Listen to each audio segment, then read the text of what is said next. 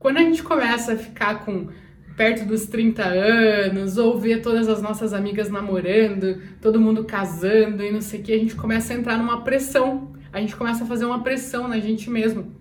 Poxa, mas tá todo mundo namorando, todo mundo encontrando o amor da vida e aí você começa, não, eu também preciso, eu preciso disso, eu preciso ficar com alguém, eu preciso namorar, eu preciso ter um relacionamento sério. E o que, que você faz? Quando você começa a ficar nessa pressão, quando você começa a ter um prazo, você começa, os teus critérios começam hum, a cair. Então você começa a aceitar gente que não que talvez não te respeite tanto, ou que não é o que você esperava, ou começa a aceitar um relacionamento que não é tão bacana, ou começa enfim, começa a aceitar muitas coisas que naturalmente você não aceitaria, que não é o que você esperava de um relacionamento, não é, nossa, eu, que, eu sonhava com um relacionamento assim, assim, assado, e não é isso que eu tenho, ou eu sonhava com uma pessoa X, Y,